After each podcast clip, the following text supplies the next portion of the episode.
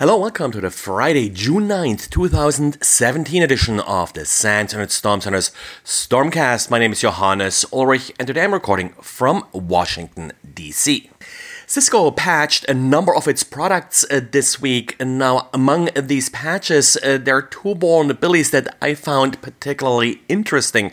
Both of them affect uh, the Cisco Prime Data Center Network Manager. The first one actually bypasses authentication for uh, the system because Cisco by mistake left a debug tool enabled that does not require authentication.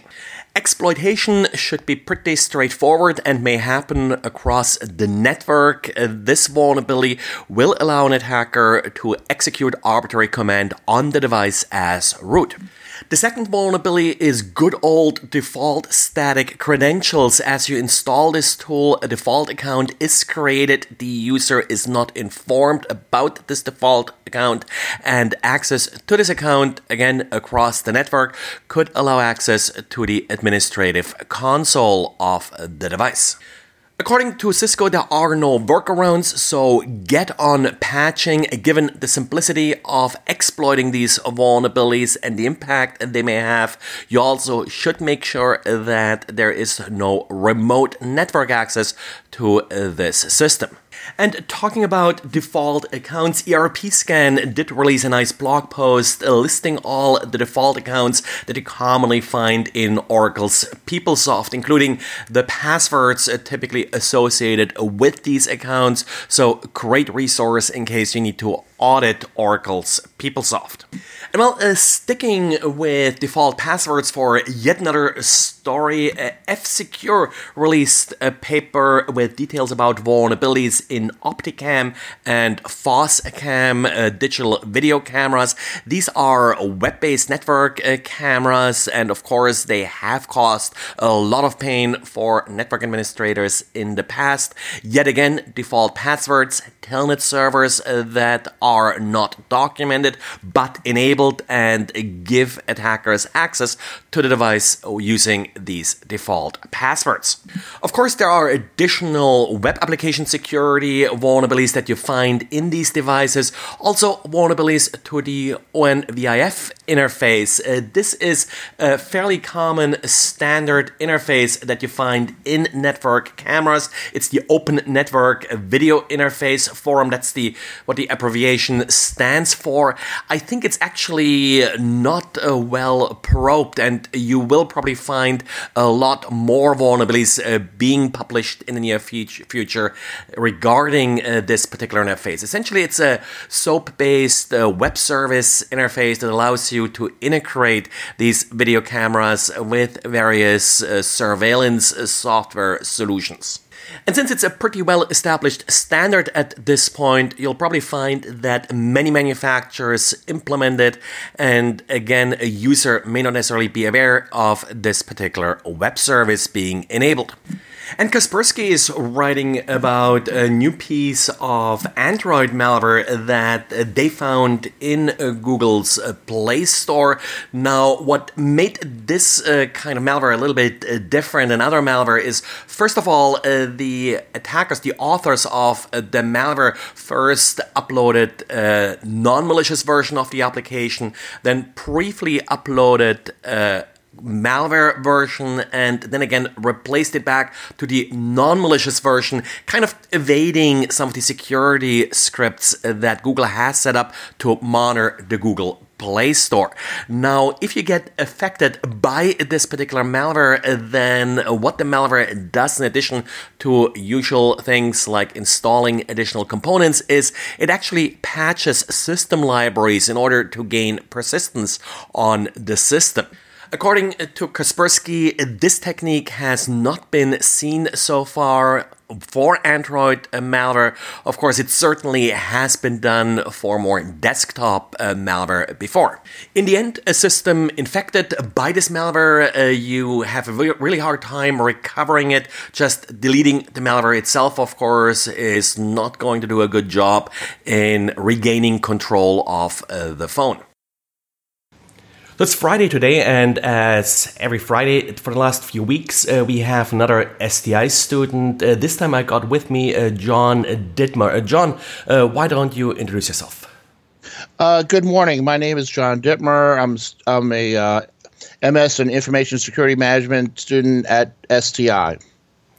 So, uh, John, you wrote a paper that's actually quite intriguing about the legal risks when using cybersecurity scanning tools. Typically, mm-hmm. when we cover these tools in class, there's always a disclaimer that you need permission first to use them.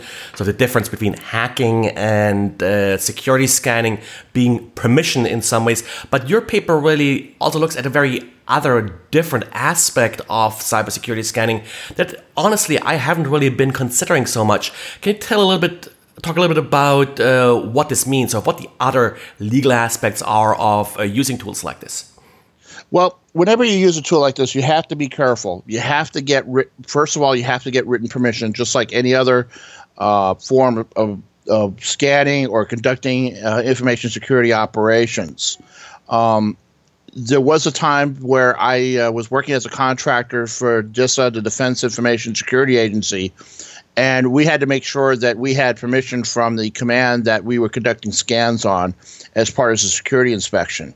We had to be very specific on what, for example, what IP addresses we were searching on, when we were doing the scanning, and how and what tools we were scanning on. So this way, um, people don't inadvertently think that we were actually hacking them. Now, in addition, uh, the results of the scan, like you know, if you're, for example, verifying compliance uh, or uh, I think you have a real nice story at the beginning of the paper. There's a security scan uh, of a system actually then uh, led to a legal case against an officer there. Uh, yes. Sometimes people will conduct. This is going back to getting that prior written permission, um, because people will think that um, if it, also make sure that you that you follow the parameters of the scan that you, that has been agreed upon and consent has been given, because uh, too often, uh, what happened in that one case, it led to the officer being charged for for conducting for um, conducting a hacking campaign against a agency that he had worked for. Now um, when you're trying to uh, verify, for example, a contract compliance uh, with a scan, like you're trying to make sure that a contract or implemented a certain security system actually um, did it correctly. Uh, so, uh, could uh, your scan actually sort of become evidence in a contract dispute? Yes, indeed, because it's actually verifiable um, evidence that the contractual obligations have been fulfilled. Now, any particular care you have to take that your scan is uh, done properly, or so in order to uh, to use it in in this case? Well, basically, you got to make sure one you have the written permission, two that you have a good recording and ver- verification when you do your scanning. Make sure that you hit, you know, you have verifiable verifiable proof that you're you're fulfilling the parameters upon the agreed upon uh, scan. Now, when you do a scan like this, uh, any particular care that you have to take as to what tools you use? Do they have to be commercial tools? Can it be open source tools or handwritten tools? Like, how do you make sure that uh, the tools are actually then, or the reports are then admissible? Well, first of all, you probably you you should do is run if you have a lab. Um, basically, run your tools against known. Um, um, say a known target. Like, let's say you set up a, a computer lab where, okay, you know that there are um, known ports open, for example, or known vulnerabilities that you, you create. And then you, that would sort of like be a control experiment. And you make sure that when it scans, it actually shows that.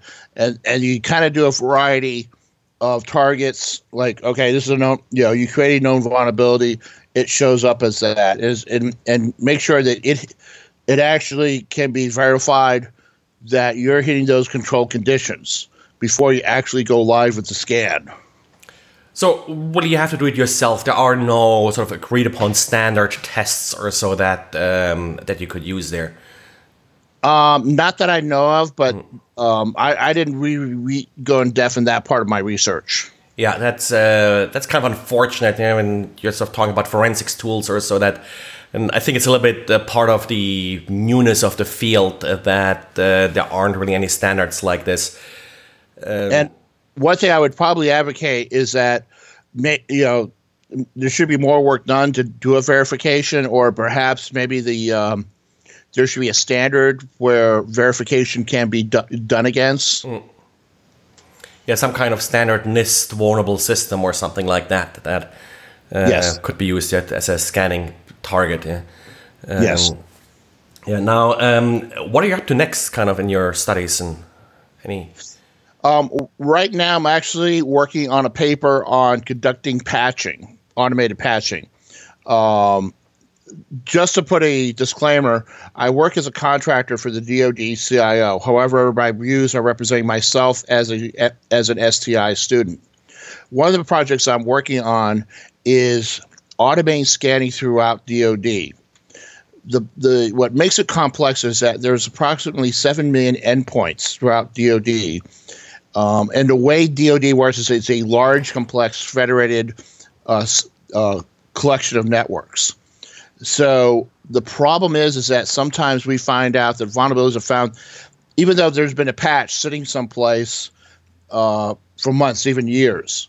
Uh, a good example is Heartbleed or Bash. Um, that was a vulnerability that was known for years. There was a patch available. However, in a lot of cases, that patch wasn't distributed to everyone.